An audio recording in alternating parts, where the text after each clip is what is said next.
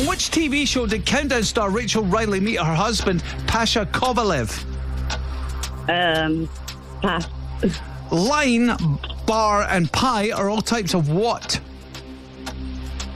Pass. What's the capital city of the Ukraine? Oh, God, pass. In finance, what does the A in APR stand for? Um, annual. How many people make up a jury in a Scottish civil trial? 10. Ellen Pompeo played Mer- Dr. Meredith Grey in which US medical drama? Oh. General Hospital.